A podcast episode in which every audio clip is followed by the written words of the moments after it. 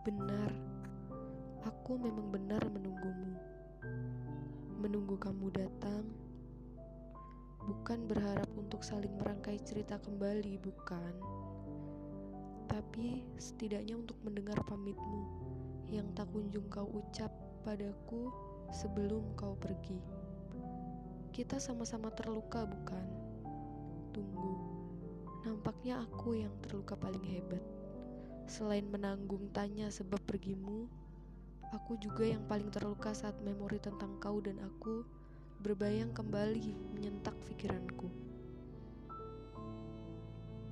Kau yang seolah akan selalu bersamaku, ternyata hanya mengisi sedikit bagian hidupku.